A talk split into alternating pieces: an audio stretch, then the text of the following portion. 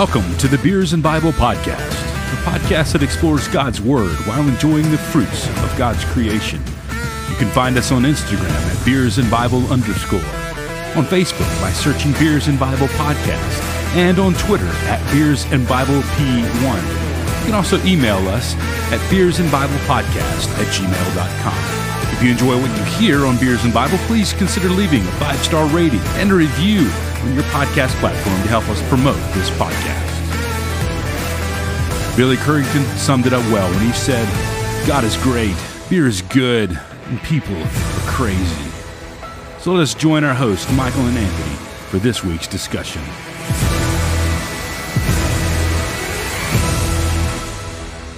Welcome to episode number 117 of the Beers and Bible podcast. I am Anthony, And I am Michael. And we are both exhausted tonight. So we're not sure what's going to happen. Yeah, we've Anthony and I have both had just some days, and you know the, you know the human experience. You're gonna go through days that are just kind of nightmares, and Anthony and I, I think both had days like that today. Um, It was a work, man. Today was a piece of work. I ain't going to lie. yeah, but you know what? Tomorrow may be better. That's right. You know, you know what though? It's funny that today was a piece of work, and and we're not. So we're not recording on our normal night. This is a Tuesday. We typically record on Thursday. Um, but our passage tonight, man, it is so good, and and honestly, it is so applicable to today. Yeah, it I- really is. yeah. um, as I was typing up the notes, which this is 117 episodes, I don't think I've typed up the notes ever. Um, Anthony is usually the one that does it, but as I was typing up the notes today, I was just going through and like some of the things that we were hitting on. I was like, I need this, and I need this, and I need this. Like, I just need the whole the whole discussion we're going to have tonight. So I, I, I think what I Yes, think we're going to end up having a great discussion tonight yeah. um, almost in spite of our circumstances, which is kind of That's- what we've been talking about the last few weeks. What? Yeah. Craziness. Ludicrous. It's like God Craziness. is providential and plans everything out perfectly you better stop for with that. people. You better stop with that heresy, you determinist. You. Is that heresy? no, it's not Okay. heresy. I don't want to. I don't want to be a heretic. no. Some people, some people would like to call determinists heretics, but uh, but alas, they can't because it's in the Bible. So there you go.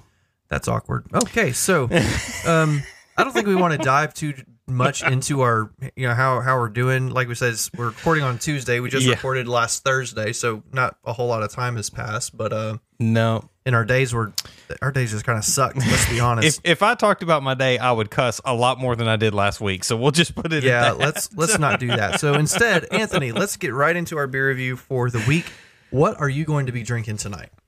Tonight, I'm going to have the Fest beer from Highwire Brewing, and it is a lager that is brewed in the style of uh, uh, Oktoberfest. So, yeah, this is a lager, um, and it says it's brewed from Upsprung Fest malt from the Epiphany Craft Malt. I'm not sure where they get that from, but this is essentially a kind of Oktoberfest beer um, but more like just a traditional lager, and not a whole not a whole lot on it. Um, there's not a whole lot on their website. It, you can buy it, but there's really that's pretty much it. Does They're the like, can yeah, you can look, buy it. Does the can look like every other Highwire can? Just about yes. It's a little different. yeah. They do. I love their logo on the back though. Their logo is cool. Mm-hmm. High But wire, yeah, I high mean, wire it's has just- some interesting stuff. They do. It's just a plain can. Uh, it does come in 16 ounce can, so I am a little excited about that. Um, but yeah, that's what I have. What do you have for tonight? So tonight, I am also going back to a brewery we've done. I have found from the Cherry Street Brewing Company, based in Cumming, Georgia, the Stay Frosty Imperial Oat Cream IPA. Um, again, not a whole lot anywhere on. I mean, Cherry Street Brewing didn't have it on their website. The only information I can find on it is from Untappd. Um, and here's what here's what that says. It's named in honor of the passing of the six string master Eddie Van Halen. Uh, the super smooth, generously hopped IPA is erupting with flavor from the Mosaic and Galaxy hops. This beer also has an extra help, extra helping of flaked oats and lactose for a silky smooth mouthfeel. Um, Not gonna lie, that does not appeal to me at all. yeah, you're not a huge fan of the IPAs. Um, not they're oat hit, things. they're hit or miss for me. Um, this Mm-hmm. one is um, I'm a little concerned. It's 8.8 ABV and no IBUs, which is weird for an IPA because IPAs are intrinsically bitter. I wonder if they just didn't list it because it might be like so high or something crazy I don't like know. that. I did find out talking about IPAs. Um, I forget who makes it, but Atlanta United has an IPA that is offered at Mercedes-Benz Stadium on tap, and um, the bowling alley I go to has it in their bar now. Nice. The bowling alley I, I bowl in a weekly league, so they they've got it in their uh, bar now. I saw that I saw a sign on the window the uh, last night, I guess, and I was like, oh, that's cool because that's actually a pretty decent IPA, and then I ended up not getting it. So, um, but let's crack our beers open and get to drinking. Let's do it. Just I feel like I need one tonight.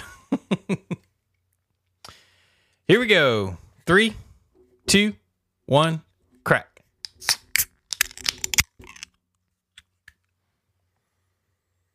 ah that traditional IPA smell. Is that the the dirty gym sock smell? I don't get that smell. Like I like I don't think it smells that way. I just think it Mhm. smells very hoppy. Yeah, maybe that's what it is. This one just smells. I mean, it smells like a lager. It smells like regular old beer.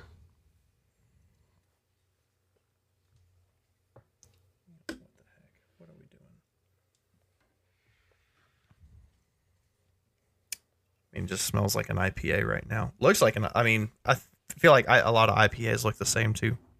Yeah. Well, let's turn them up.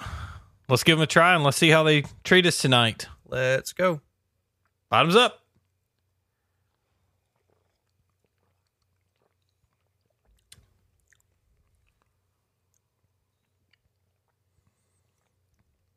For a split second, I thought your beer was like bright red because that was the cup you're using. I was like, that's weird. And then I saw that as your Georgia National Championship cup. Yes, it is. It's my Georgia National Championship Cup. Hmm.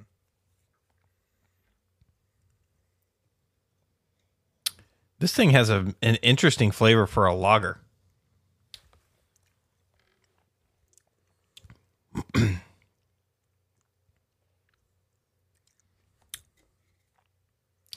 I read somewhere that it should taste like bread, which mm-hmm. I think maybe I like. I remember the Oktoberfest stuff having like a nutty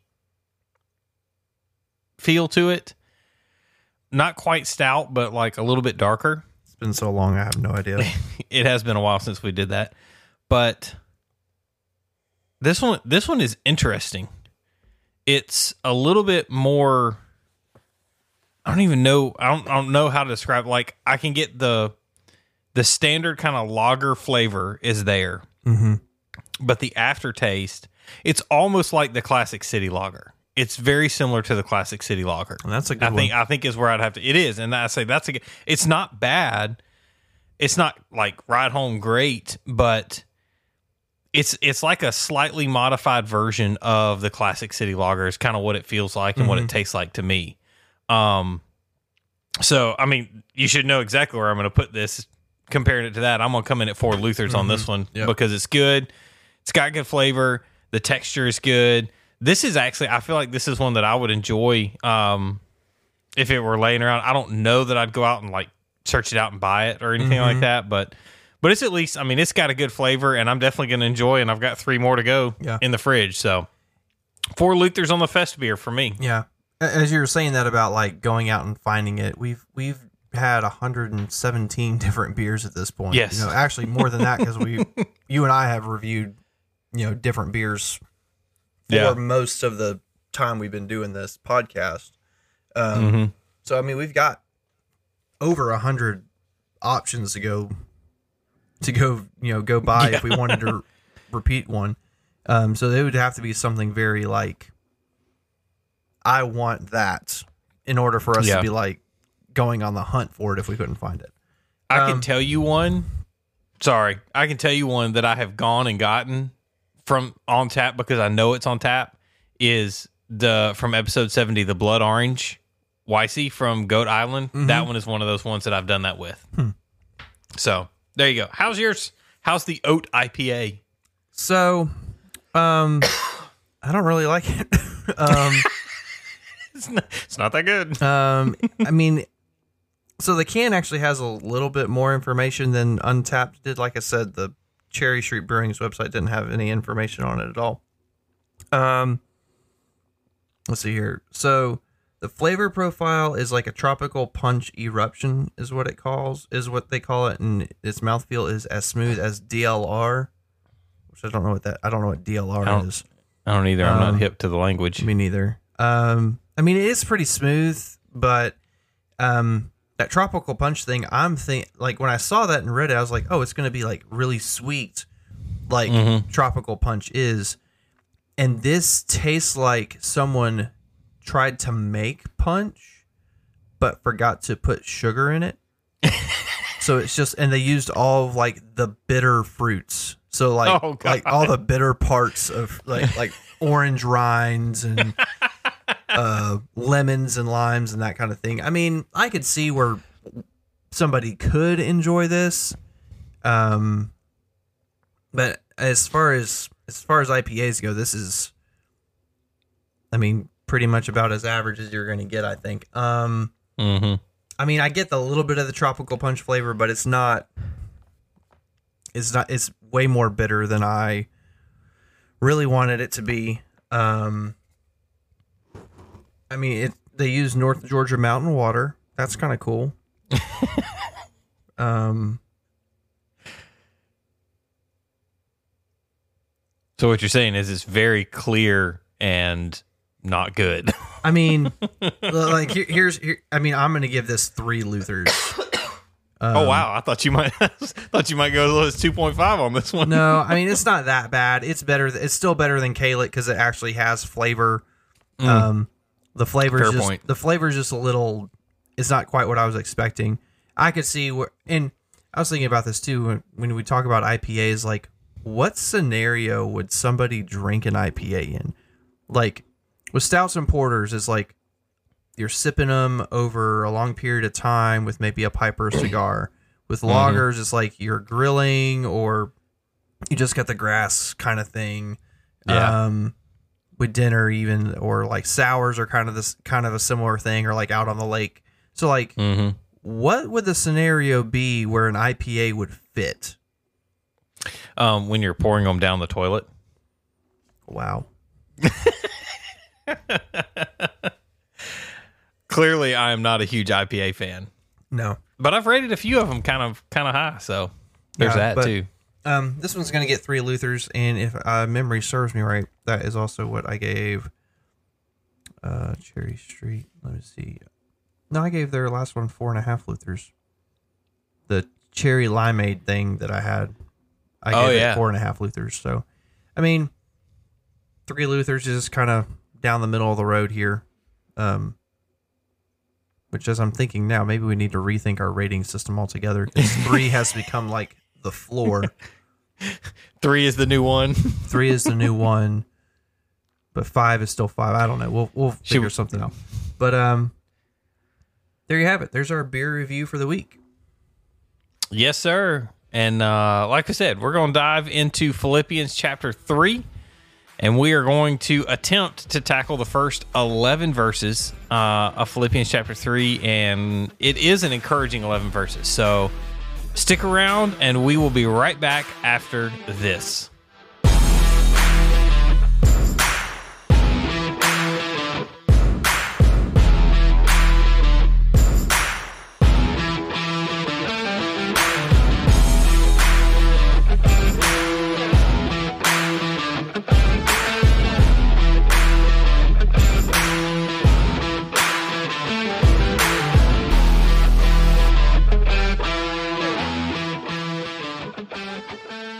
Welcome back.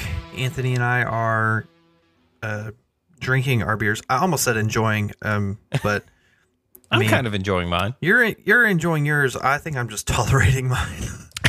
Um, Three Luthers, that is the new toleration. I mean, in Cherry Street, it's not you, it's me.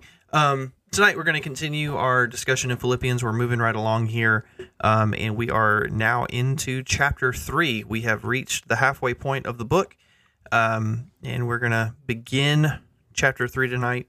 Uh, and like Anthony said, we're going to attempt to discuss, because that's how far our notes go, uh, the first 11 verses of chapter 3 in Philippians tonight. So if you have your copy of God's Word, um, we invite you to turn there and uh, to Philippians chapter 3, and we'll be reading verses 1 through 11.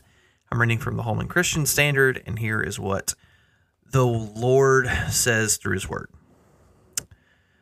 Finally, my brothers, rejoice in the Lord. To write to you again about this is no trouble for me and is a protection for you. Watch out for dogs. Watch out for evil workers. Watch out for those who mutilate the flesh. For we are the circumcision, the ones who serve by the Spirit of God, boast in Christ Jesus, and do not put confidence in the flesh. Although I once also had confidence in the flesh. If anyone else thinks he has grounds for confidence in the flesh, I have more. Circumcised the eighth day of the nation of Israel, of the tribe of Benjamin, a Hebrew born of Hebrews, regarding the law, a Pharisee, regarding zeal, persecuting the church, regarding the righteousness that is in the law, blameless. But everything that was a gain to me, I have considered to be a loss because of Christ. More than that, I also consider everything to be a loss in view of the surpassing value of knowing Christ Jesus my Lord. Because of him, I have suffered the loss of all things and consider them filth, so that I may gain Christ and be found in him, not having a righteousness of my own from the law, but one that is through faith in Christ, the righteousness from God based on faith. My goal is to know him in the power of his resurrection and the fellowship of his sufferings, being conformed to his death, assuming that I will somehow reach the resurrection from among the dead. Paul hits you with a little gut punch here. Yeah. He's uh he he throws it down, that's for sure. Yeah. Um you know, this is coming you got to remember what we're coming out of. Um he's setting us up as um the example, Christ is the example. He gives two more examples to end chapter 2. Um and then in uh chapter 3 starting off chapter 3, he's like, "Oh yeah, one more thing." Yep. You know, I think one of the commentaries that I was I was reading too was like you think this is the end, but then Paul basically just kind of keeps on going. Um, you know, I had the thought um, while I was I was reading some of this stuff, and and have you ever have you ever been somewhere or like at a family reunion or something like that, and you're trying to leave, and then you start having a conversation, you realize like 45 minutes later that you're still there, Yeah. I mean, you're just I feel like that happens in church lobbies all the time oh yeah, where you're like, oh, I'm on my way out, going to go grab lunch. And then you see somebody you haven't seen in a couple of weeks and you, you Yeah. catch up and it's like, oh, you look around and we're the only ones here. Like, what is even going oh, on? it's 2:30 in the afternoon. What are we doing? Yeah. Uh, something one of the commentaries said it pointed out kind of that whole like just one one more thing that we've talked about a few times already. Yeah, Um, they, they wrote, uh, Paul begins the chapter saying, Finally, my brothers rejoice in the Lord. To write the same things to you is no trouble to me and is safe for you. Uh, many like to compare Paul's word finally to contemporary preachers who seem to never know when to end a sermon. but the word could be translated something like so then. Um, yeah. He isn't indicating he's finished with the letter. He's only halfway through. And, and Yeah. you know, so it's it's the same that, you know, just one more thing. Paul's Paul's, you know, we've already talked about that. Paul's Mm-hmm. said that a few different times where he goes, "Hold on, I got one more thing I need to tell you." and I have a feeling that's going to come up again before we finish. It probably Philippians. is. Um, you know, Paul's he's he's going to close out the letter in in the normal fashion with all the exhortations and and commendations and things like that. But here in this passage, he's he's really taking up uh he's he's taking up the idea of false gospels and he's reminding the church of what knowing Christ actually is. Yeah, And so he's going to set up a all I, I'm I'm very careful about these kind of words, but almost a type of litmus test for uh, Christians.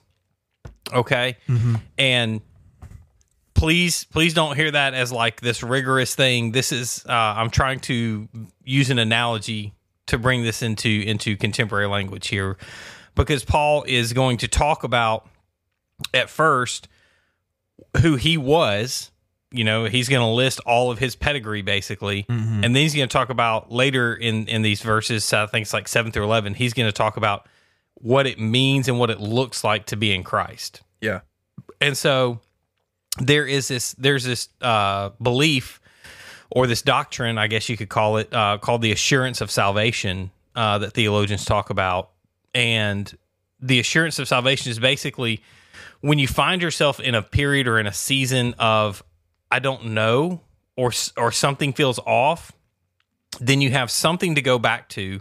You have something to ground yourself into that that's that's an assurance and you Yeah. can say okay do i see x x x and x in my life? Yes. Okay. I am in christ and and something is off so i need to you know there's there's something that needs to be done. God you you're teaching me something or you're working something or you're showing me something. What is it? What do i need to learn? And so that's that's really kind of the overarching application i guess you will of this passage is Yeah. is when you come into a time of of doubt or or weirdness or whatever it is don't lean into your pedigree. Don't lean into your ethnicity. Don't lean into your parents were christians or whatever it is. You know paul was the best of all that's what he tells us. Mm-hmm. Lean into christ. Lean and and and all it does is serve to show that the laser focused people of the gospel is who we're called to be. That's what we're supposed to imitate. That's what paul has been reiterating over and over and over in this letter. Yeah. and as believers, we have to stay focused on the gospel Yeah. because if we don't, we're going we're going to lose our way. Yeah. That's just our nature. Yeah. And it really is the whole like the, that's really the launching point of mm-hmm. chapter 3, right? Paul is Paul is reminding the church of Philippi that, you know, writing about the gospel or telling, you know, making sure the gospel is woven into the entire letter is not an issue for him to do at all. Like he, Right. he, he says that as he says as much. He says to write to you again about this is no trouble for me and is a protection for you. So he says, you know, Paul's basically laying it out there saying, I'm willing to do whatever it takes to keep you guys from making the mistakes that he made as a Pharisee when he was when he was a persecute when he was persecuting Christians. These were mistakes. He he thought he had it all together because of his pedigree, or because of his background, because of where he was Right. from, because of what he knew. Um, Mhm. But when Jesus radically transforms you, all of that other stuff falls to the wayside Yeah. and it should. And so Paul is saying, look, if if it if it takes me writing to you a thousand times, I'm willing to write Mhm. to you a thousand times. Yeah. It's worth it to me to do so, and it's good for you It's good. Yeah. to be reminded of it constantly. So, um, so let's get into it. Uh, verse one. Um, really, Paul is pointing out that believers need to stay focused on the true gospel of Jesus, which is what we were just talking about. Um, and, and I think it's important to to sit here for a second.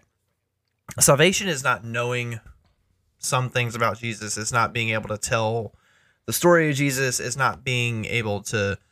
It's not doing the religious things like going to church or tithing or serving or what like those things don't make you a follower of Jesus. Yeah. Th- those know- things really just ulti- those things in and of themselves make you like admirers of Jesus. But and if, yeah. and if you're not having a meaningful daily interaction with him, Mhm. it- it's hard to have a relationship with someone you don't interact with. It is, and you know, it's it's funny because a lot of times we like to think or we like to say, "Well, look at all of these good things that I've done. Look at you know, I did this good thing," and, and we like to kind of define our righteousness mm-hmm. by, and, and this is where I have I have trouble with it because we're defining our righteousness based off of what man has defined as a good action Right. and and if you if you read through the end of psalms specifically start at like 73 and go through maybe 120 125 if you read these psalms you're gonna you're gonna see the psalmist, there's a couple of different ones that are writing in the, in this section of the book, but you're going to see people who are saying, you know, the very best that I have to offer, everything that I define as great and wonderful is basically nothing. And it's going to be what Paul says later on in this passage. Mm-hmm. You know, just to be clear. But Yeah. but it doesn't matter what we think is good or what we have defined as good using our finite moral man-centered reasoning um it that that amounts to nothing Right. in terms of righteousness at God's feet Yeah.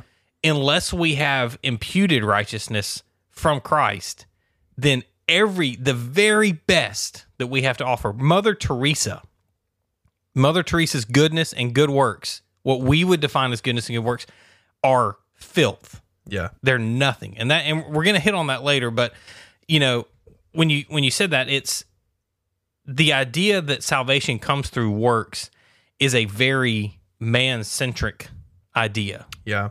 It's um it's a very it, it gets it backwards to to say that you have to earn your salvation by doing X, Y, Z, whatever that may be. Right. And I think part of the problem with that is especially in our culture where you're so like reward driven.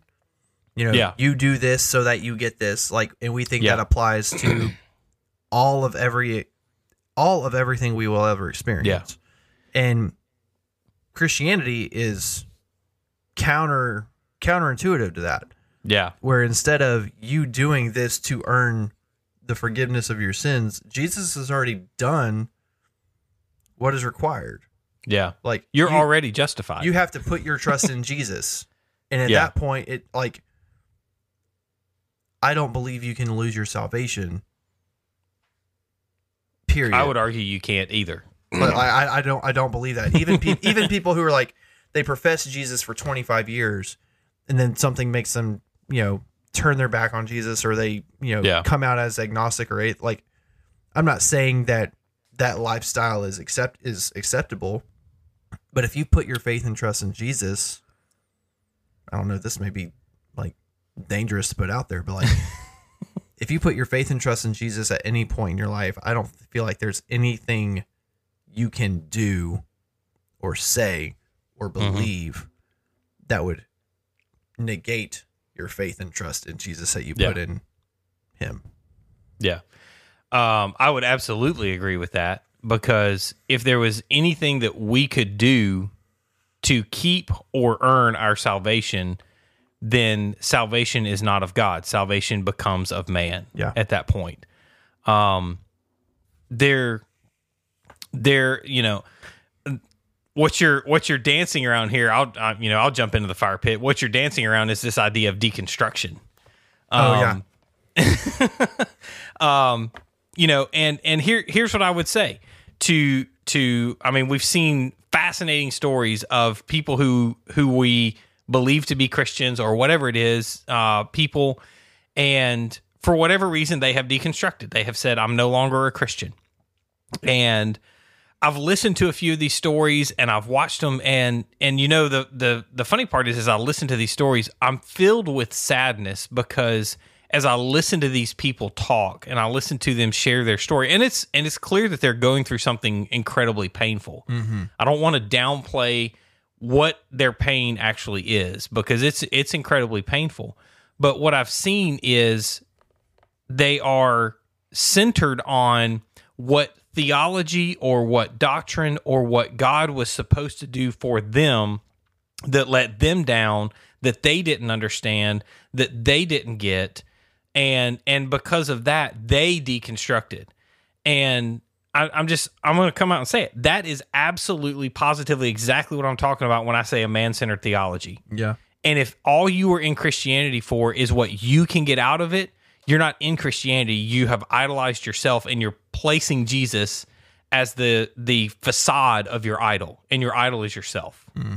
And that that might be harsh, and I, I don't I don't know that I would word it that way to their if I were talking to them to their face, um, because I wouldn't want to do that. But in in my when I listen to these stories and these processes of this stuff going on, that's what I see over and over and over again. Yeah.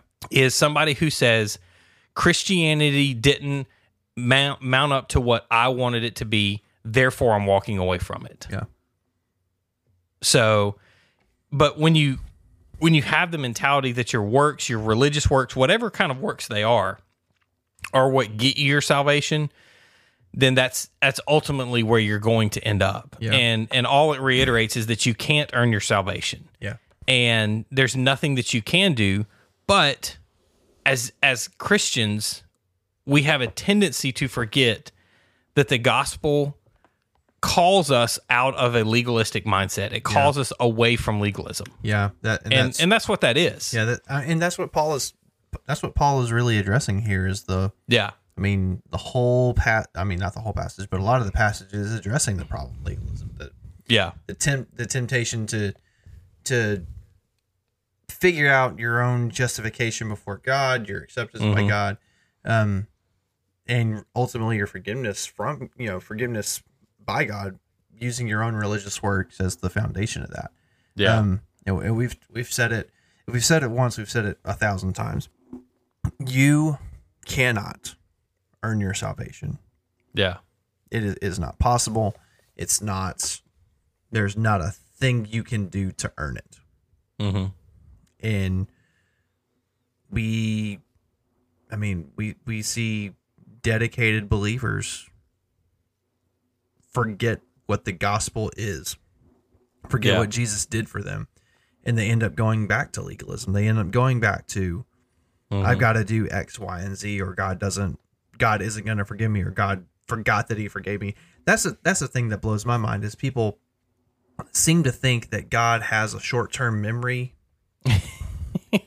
and like has forgotten that your sins that you've asked Jesus to forgive you of were just as taken care of on the cross as the sins of everyone else. Yeah.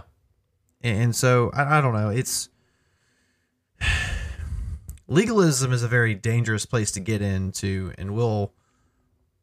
I, I, I feel like we're going to hit on that a few different times tonight, but it, but it's Yeah, we definitely are. but but legalism is like that whole mentality of like you've got to look a certain way, talk a certain way, Mm-hmm. act a certain way, um, or you're not a believer if you don't. Yeah. It's very it's very mean girls almost. Oh, it is. You it know, absolutely like, is. Oh, oh, you can't sit with us because you were wearing the wrong jacket. Like who who cares? Like Yeah.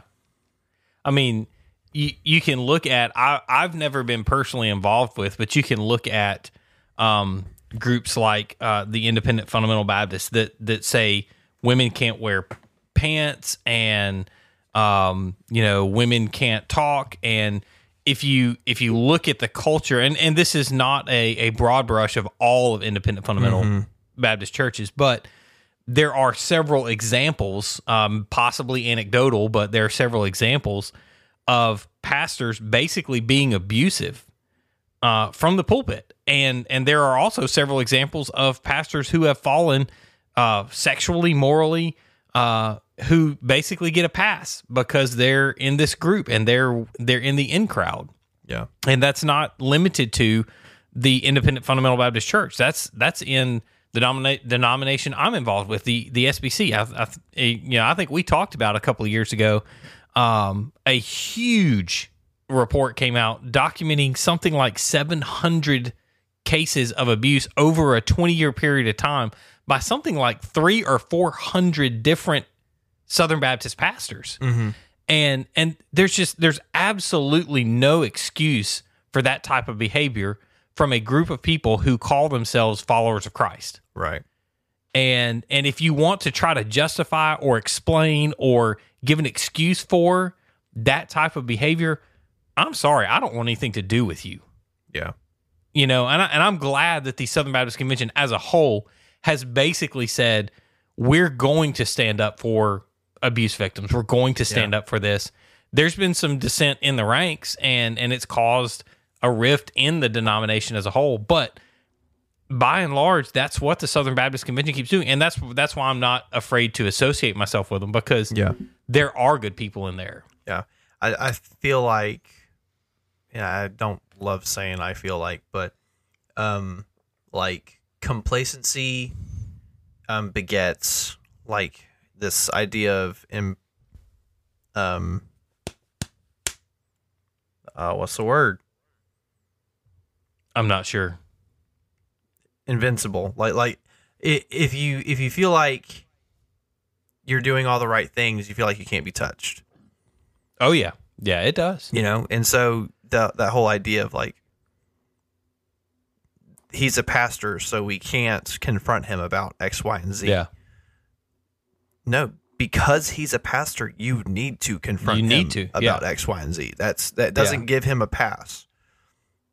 He- or that- or how many churches will say we can't say something about X church member or X church leader because uh, if we do, then the tithers will leave the church. yeah.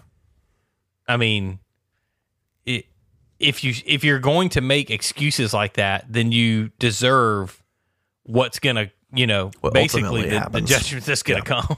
yeah. So let's keep rolling because we're still in verse one here.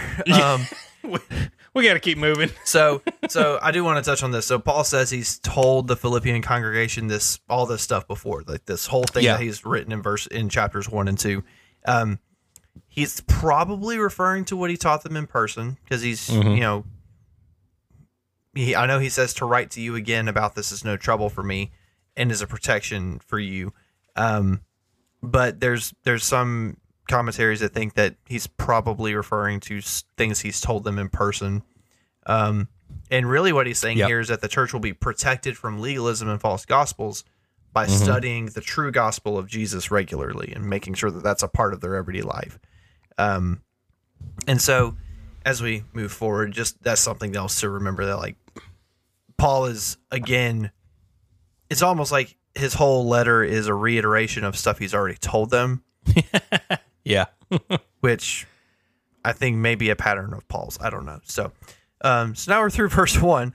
Um, let's move into verses. Let's two move through- on.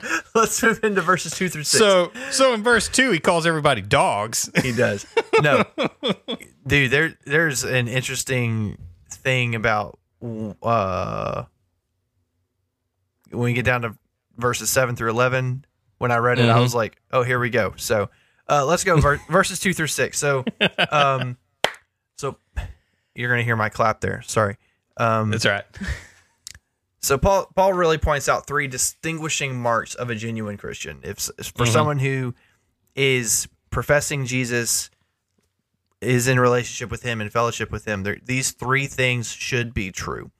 Um, Yeah. a- And the three things are that we serve by the Spirit of God, we boast in Christ Jesus, and we put no confidence in the flesh. Um, yes. and the commentary that we've been using is and we use kind of as a basis for our outlines that we walk through here um, really does a good job of breaking these down and posing some questions that should be reflective Mm-hmm. of of us as as we're thinking through these things. Um, so when we say we serve by the Spirit of God, um, what that means is that if you are a true follower of Jesus, you're going to possess the Spirit. You're you Yeah. have the Spirit of Christ in you. Um, and and some of these things, you know, does the Spirit of God dwell in you? Do you worship and serve God by the Spirit? And on what are you basing your assurance of salvation? Um, you talked about assurance of salvation a little bit earlier. Um, and and we do we do need to be careful to make sure that we're not um putting our assurance of salvation in anything other than Jesus. Um, you get back to the traditions or um any of those things like, oh, my grandma's grandma was a founding member of this church, so that means I'm going to heaven. It's like, no, your grandma's grandma owned the land the church was built on. That's kind of a different story, you know. Yeah. So I mean, so I it, it ends up being a a personal, um, introspective thing when you start talking about your assurance of salvation. Yeah. and there is it, there's this there's this thing I've thought of like we may have discussed it once or twice on the podcast. There is no way for me to know if anyone I know other than me has a relationship with Jesus, Mhm. like has a true relationship with Jesus. Yeah.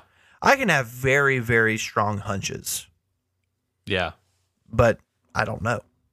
Like, I, there's no way for me to hundred. There's no way for me to be hundred percent sure that anybody I know has a true relationship with Jesus. Yeah, we can. I mean, we can base it off of their lifestyle, the words that they say, um, their actions. I mean, does does how they live and what they say match up to what Scripture says Christians should be doing? Yeah. If it does, then you know you have a pretty good general consensus that yeah, that person was a believer in Christ. They trusted in Christ. Um, they you know they confessed that they trusted in Christ, and so you you know you have those things. But at the end of the day, we you know we don't know the motives of their heart. Maybe they were really good at saying all of that stuff over and over. Um, and you find, you know, I think of the story of like you find out this guy that's been leading a double life for, you know, for like 30 years or something. He's got like two other families and this, you know, you're like, what in the world? Um, so you, you just, you really do never know. But at the end of the day, you have to base it on what you can see and what you can observe. Yeah. You know, what's the evidence of it? Yeah. And, that, And- and that really does end up being a faith thing. It does. It does. And it's the same. It really is the same for you. Now, you can have assurance of salvation for your own because you can say, Nope, I have put my faith and trust in Christ. I know I have. Um, I'm doing this, this, and this. I may not be perfect at it, but I know that this is what I've done. And so therefore I am in a covenant relationship with God and and I am trusting in Christ as my savior. And Yeah. so, you know, that's what that's what I'm talking about when we talk about assurance of, of salvation. It's something that we personally know. Yeah. It's not something that you know for somebody else. You Yeah, can't be and- assured of somebody else's salvation. Yeah, and, and that's I think that's really the point I was trying to drive home is that the only person you can be sure of is you. that's right. That's exactly right. So So we have assurance of salvation, and then we boast in Christ. Um, our glory is in Christ alone. And you know, one of my favorite songs written in the last 25 years is the song "In Christ Alone" um, from Keith and Kristyn Getty. Um, just, I mean, the lyrics of that song from beginning to end are just, I mean, it's it's like doctrine, just all doctrine is what it is. And so, um, but the questions that we ask ourselves do you boast in Christ or do you boast in other things? Um, do you boast in Christ to your friends? Do you boast in Christ at your workplace? Um, does your lifestyle exemplify or imitate uh, a lifestyle that is dedicated to Christ, to Yeah. those who are around you? Um, do you use your platform, wherever that platform is, do you use that platform to make much of Christ? Um, and these, I mean, again, these are just questions that you can ask yourself. These are questions that you can use to do an introspective look into your life, and and it's it's good to do these things ever so often. Um, you know, I always think about it like something like going to the doctor. You go to the doctor, you know, even if you're not sick, you might go to the doctor once every year or every other year or something like that, just to say, Doc, give me a checkup. You know, listen to my heart, listen to my lungs, and tell me, d- does it sound healthy? Does does my blood pressure say I'm healthy? Is my cholesterol normal? You you you can do all these things, and and it is a test, and you can get a general consensus of, am I healthy? yeah, and and we need to do these same things spiritually am i acting in a spiritually healthy way am i doing things that show the commitment that i've made to christ yeah. so we put our glory in christ what's the uh put our we boast in christ what's the uh, third one So so we put no confidence in the flesh, and I think that's, um, again, I we're gonna we're gonna continue the assault on legalism here. Um, Mhm. but but our confidence is in Christ. It's not in ourselves, right? There's yeah there's nothing about us is worth being confident in. yeah and so you know if we put our faith and trust and our confidence in jesus we're not going to be let down. And so i mean simply put where is your confidence? Is your confidence in what you can do in the office or what you can do on a church platform or what you can do in ministry or like what you do in whatever whatever field you're end up in? Like Mhm. is that where your confidence in or is your confidence in the person of Jesus and what he's done for you and what he's Yeah. equipped you to do. Um, what will enable you to stand before God and receive his grace instead of his judgment? Yeah. Again, where's your confidence? Yeah. And, and and what are you trusting? In in what or in whom are you trusting? Right. And Paul Paul in the next couple of verses lays out this I mean just this assault. And and it's it's really not even fair because Paul is he's the guy. I mean, he's the guy that you you in school you hate him because he's good at everything. He's always right. He always gets everything, you know, and and Paul is saying at this moment, you you you want to compare yourselves? I've told you to imitate me. All right, let's let's show you let me show you who I was. Mm-hmm. You know, I'm the I'm the best of the Hebrews. I'm the best of the Pharisees. I'm the most I did the most persecuting. I you know, everything about me is 100. I'm blameless according to the law. Yeah. You know, I followed every rule, I dotted every I, crossed every T. He did it all. And then he he switches it around. He Yeah. turns the whole thing around. Yeah. You know, um, he didn't put his confidence in his ritual. He didn't put his confidence in his ethnicity, in his rank, in his tradition. Uh, these are all things that were listed there, and and it, they're telling us not to put our confidence in the same thing. Yeah. Um, but but at the end of the day, anything other than Christ that we put our confidence in, we're idolizing. We're saying that we can do it better than what God has provided for us. Yeah. I mean, I mean, And so, at the end of the day, the only thing that matters is what Jesus has done for you. yeah, It, it doesn't matter where you came from, what you do, where you serve, or, or what position you hold, or mm-hmm. the things you do that the church down the street does different, or Yeah. how well you keep the man-made rules that your church has instilled. That's a. I feel like we're like completely bashing legalism tonight, but sometimes we are. But Paul completely He does. it. I mean, he does. I mean, you got the whole book of Galatians, which is. I mean, it's a diatribe on legalism. Yeah. If you want to go study that, just go read Galatians. Um, But- you know, but this is like six verses. yeah, but even like this whole thing, like the last the last one in the list is don't put your confidence in your obedience to the law. yeah. Like that's the whole thing. that, Like you could follow the law to a perfect T, and if you don't have Jesus, it doesn't matter. Yeah.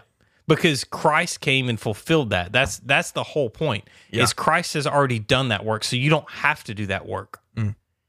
And and Gosh, how- legalism says you have to do that work. How freeing is it to know that like the law that we could never have fulfilled, like we Mhm. never could have followed, we never could have followed it exactly right. We don't have to. Yeah. Jesus has said, "I've I've taken that and fulfilled it, and all you have to do is follow me Yeah.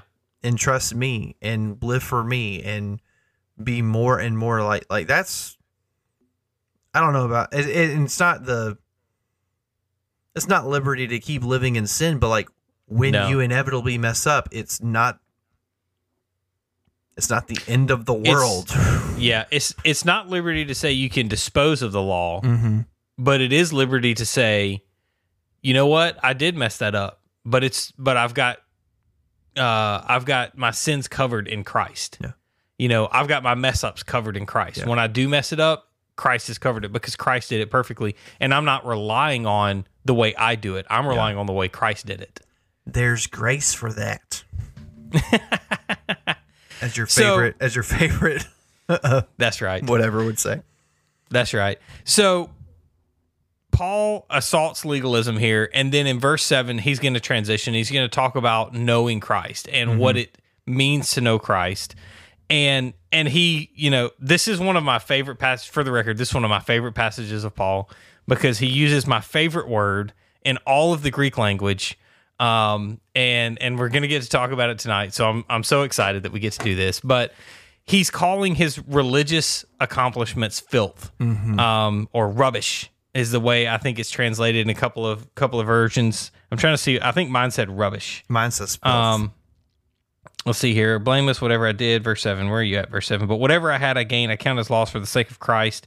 Indeed, I counted everything lost because of the surpassing knowledge of Christ. I counted them as rubbish. So, um, mine says rubbish at, compared to knowing Christ, compared to being in Christ. And he uses this term. Um, the term that he uses is skubalon.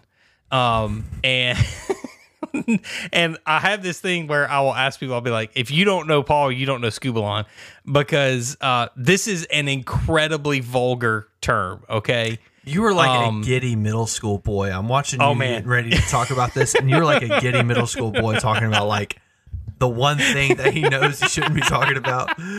That's exactly what it is. Um, so you know, and and this is this is part of the reason I love this because remember, this is Paul inspired by the Holy Spirit. Not everything that Paul wrote down, every letter, everything was was adopted into Scripture, but this was. So this is like the good version of Paul. Okay. Can you imagine like the uh, like the uncensored version of Paul that's not Oh inspired by the. Holy Spirit? if he's if this is getting left in Scripture, like I'm Yes. So this is an incredibly vulgar term. Um, it is the equivalent of of. I said it last week, and I'm not going to say it again this week. It's poop. You know, call it what you want.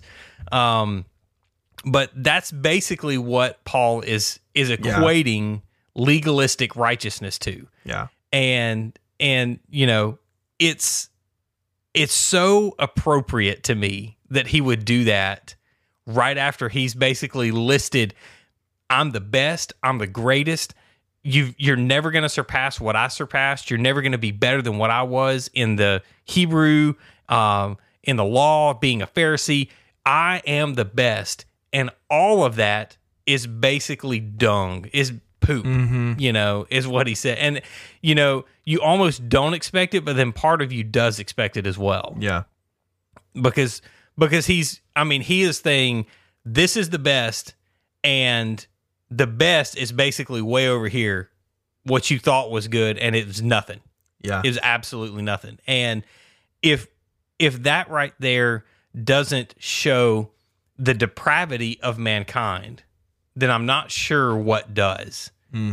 because we sen- we tend to think that in our best that we have to offer in what we define as righteousness, what we call good works, done for God, whatever it is. You know, Paul thought that he was working for God. He was doing everything that the religious people describe prescribed for him to do. yeah And then after knowing Christ, after encountering Christ, guess what? He called all of that basically the excrement of of his existence. mm-hmm So I, I don't understand how you can't see the the deep depravity that is in the heart of man because Paul was the best of it. Yeah. I also think it shows like the radical trans. It, I mean, we know about the radical transformation of Paul, but I think it even shows more how radical that transformation was. Because Right. here's a guy who lived his whole life to follow the law of the of to follow Jewish law. I mean, mm-hmm. he, he's raised up. He is a very powerful, high authority figure in the Jewish government Yeah. more or less, and is going around persecuting and murdering and and doing all these things against the name of Jesus. Mm-hmm. Jesus, he has an encounter where Jesus is radically transformed, and now he's saying the thing I devoted my entire life to from mm-hmm. birth is BS.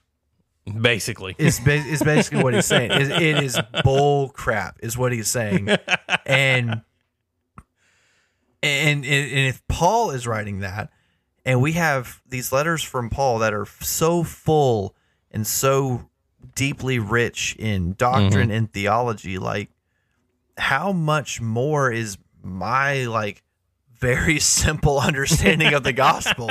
you know, very simple understanding of who Jesus is.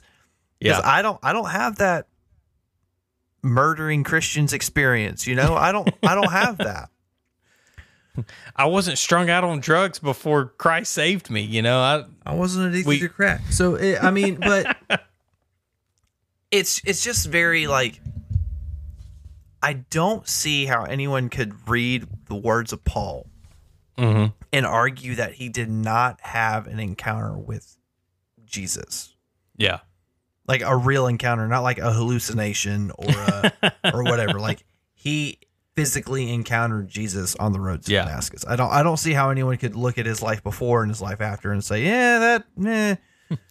I don't I know. you might have maybe exaggerated that a little bit. he may have been high. We don't know. So I don't. But I mean, I think that she just shows how dramatic the transformation of Paul truly is. yeah. And really, when you think about it, our lives before Christ and our lives after Christ may not like the outside may not look that dramatic, Mm-hmm. but the inside is equally as dramatic because Oh, yeah. you're dead in your sins. You are destined for hell before you know Jesus Yep. you encounter Jesus, you come to know him, you put your faith and trust in him, Mm-hmm.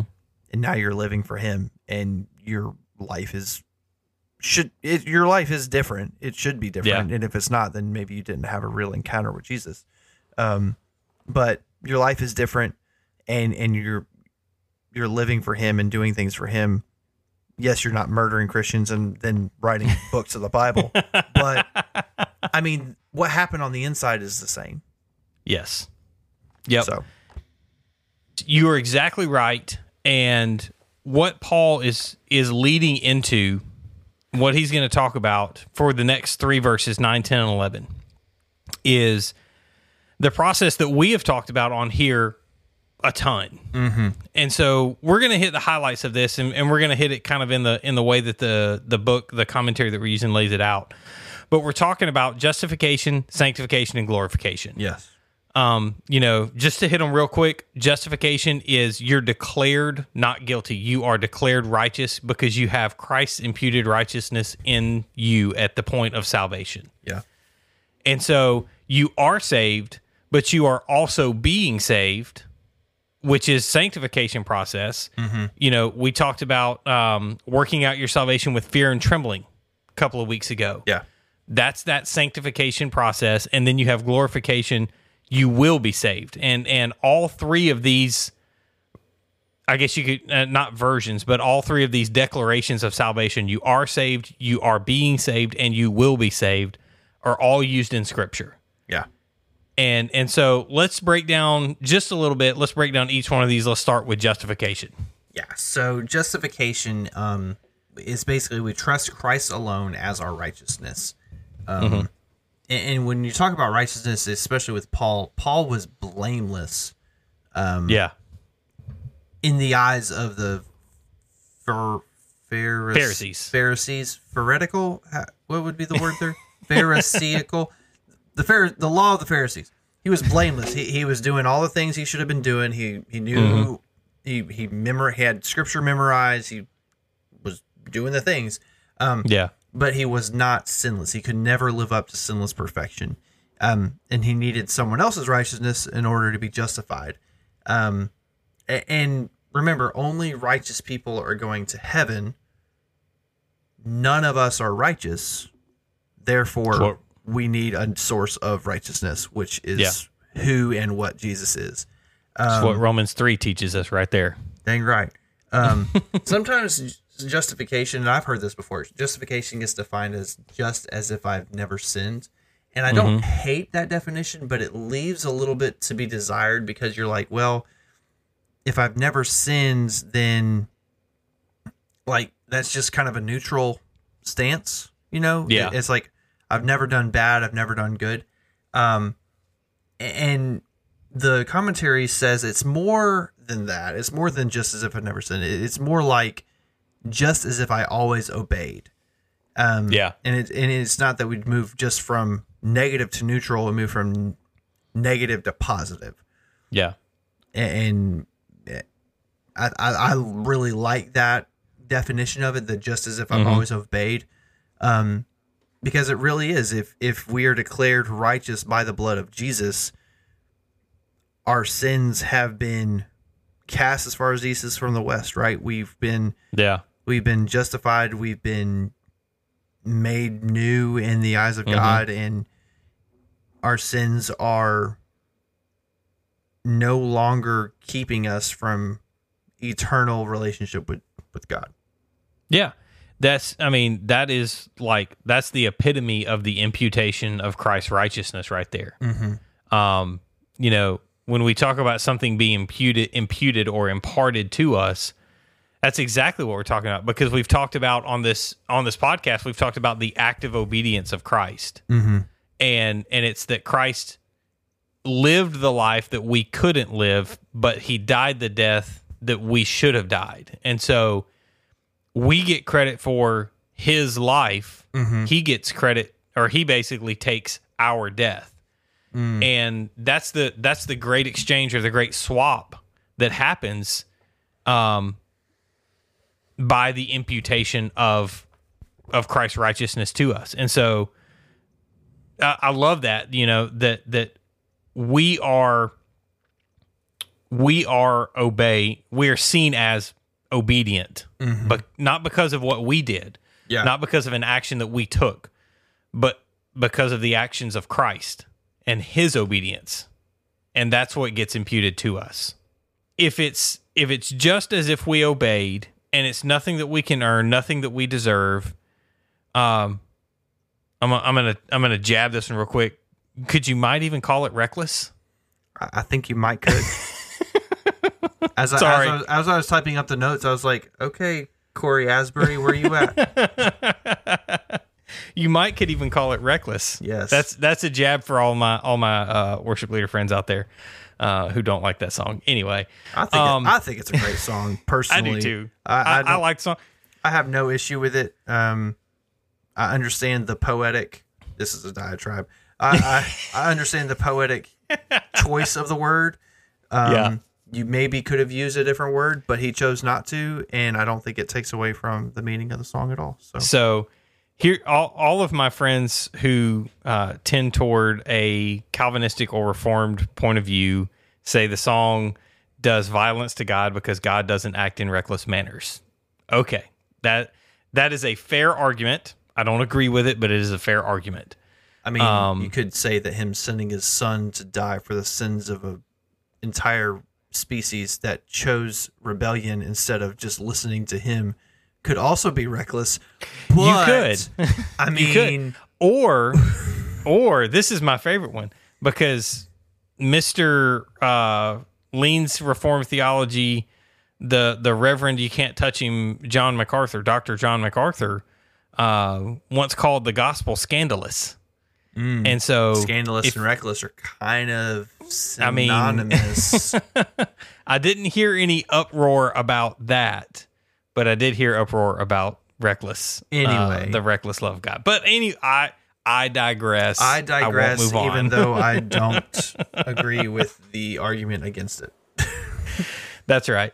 Um, so that's justification. We we've hit on justification. Let's let's spend just a second on sanctification because we've done this before. Yeah. Um, Christ, we are becoming more like Christ. That is the process of sanctification. We're not perfect. We don't. We're not expected to be perfect. We're we're going to make mistakes. Um, God allows us to make mistakes to teach us things. It's, I mean, all of this. Just because you you sin doesn't mean you've lost your salvation. You have to, you know, you have to like get all resaved again and go to the altar and cry and do all that. No, it's it's not. No, the process is you realize your mistake, you repent of your sin, and then you continue on Yeah. Mm-hmm. Yeah. and you continually learn and become more and more like Christ. And Yeah.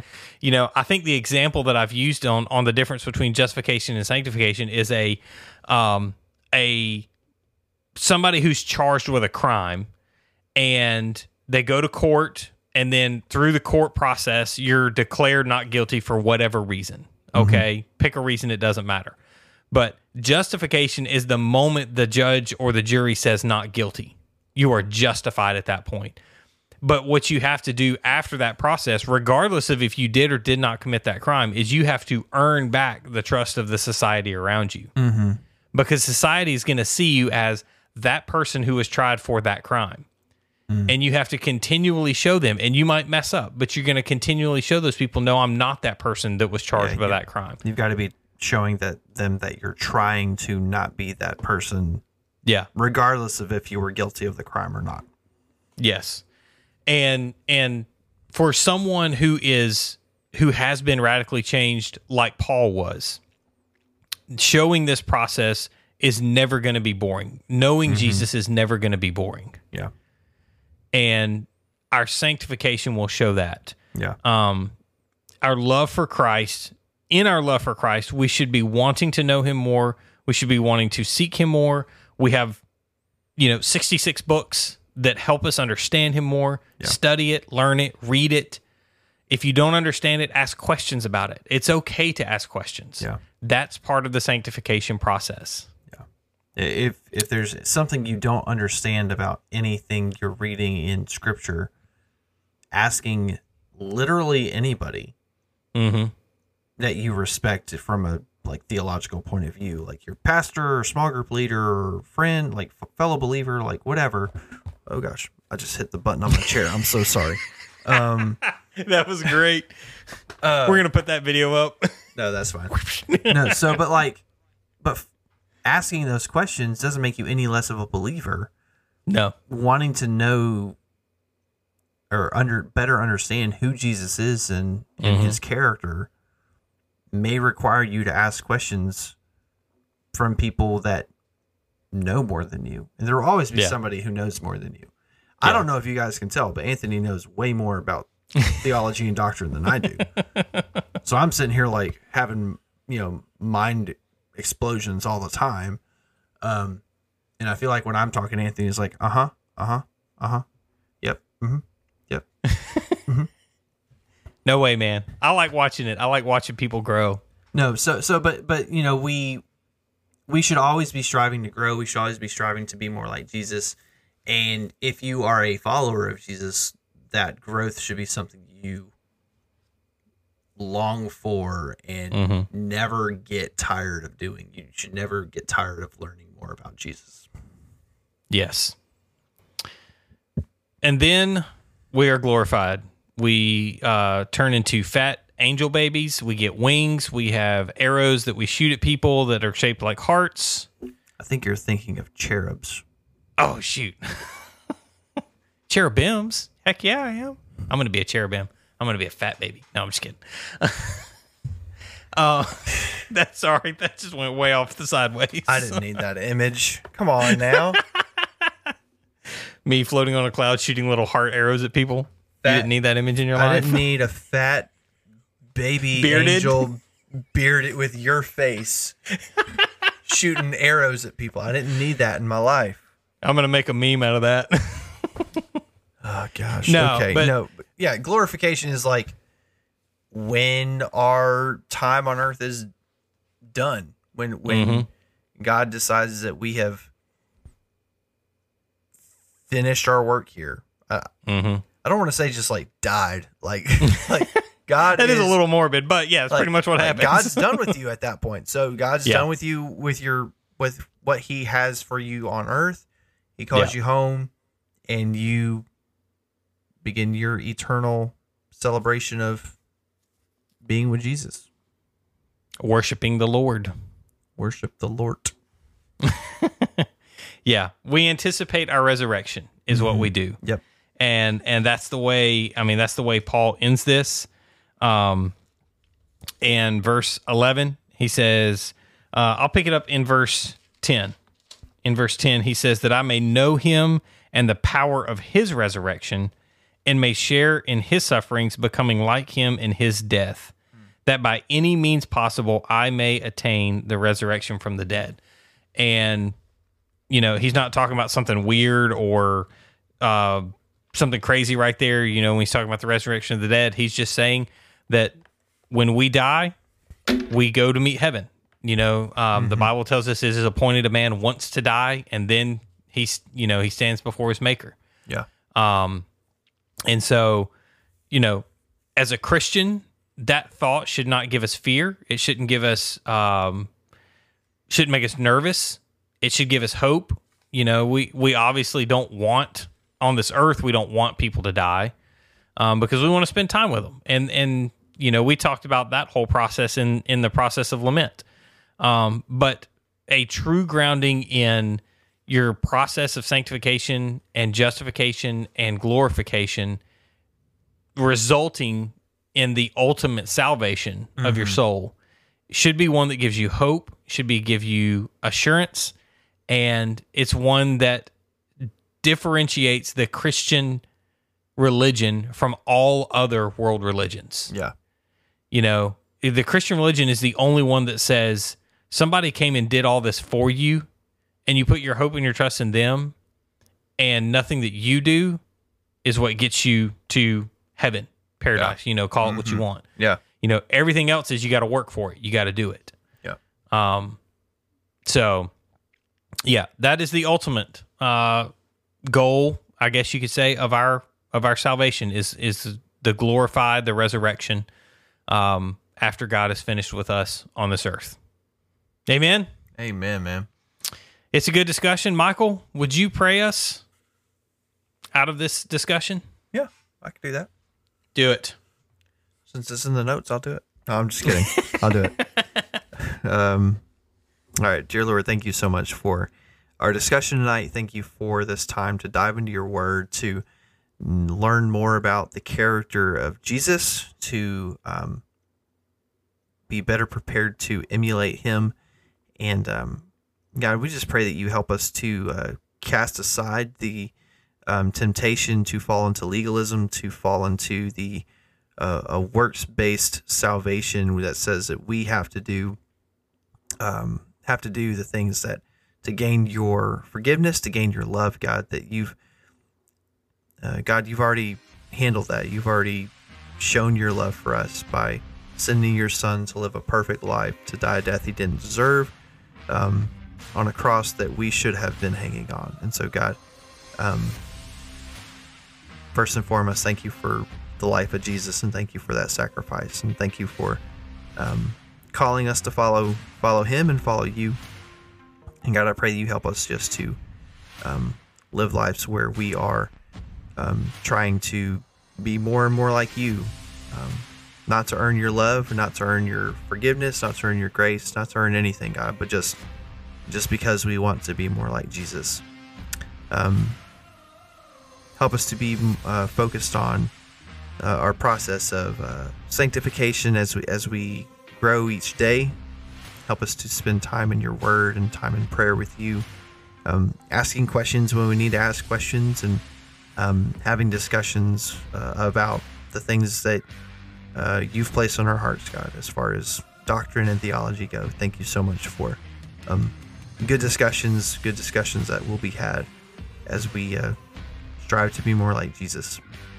Uh, God, be with us in the next uh, coming week. Help us to uh, just the opportunities to grow and to uh, cast aside our our flesh, cast aside our desires, and to line our wills and our hearts and our minds with you and your Son. And we pray this in Jesus' holy, precious name. Amen. Amen. I'm going to switch it up. Anthony, if our listeners wanted to find us on social media platforms, where could they do that? I'm gonna see if I can do this as good as you. If you want to get in contact with the Beers and Bible podcast, there are places you can do that. Instagram, we are at Beers and Bible underscore. Twitter, we are at Beers and Bible P1. Facebook, you can search Beers and Bible podcast. And you can always go to our website, beersandbiblepodcast.com. I did that out of order. Or you can email us at is. beers and at gmail.com that is all the ways you can get in touch with us and while you're on the website surfing around on the interwebs you can pick up merch um, you can pick up fun things that have our faces on them because everybody knows that you want a bald dude with a beard and michael on your head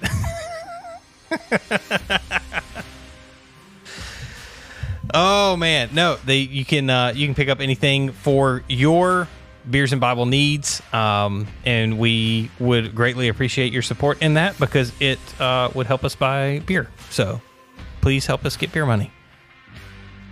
And with that, I would like to say that I'm all jacked up now because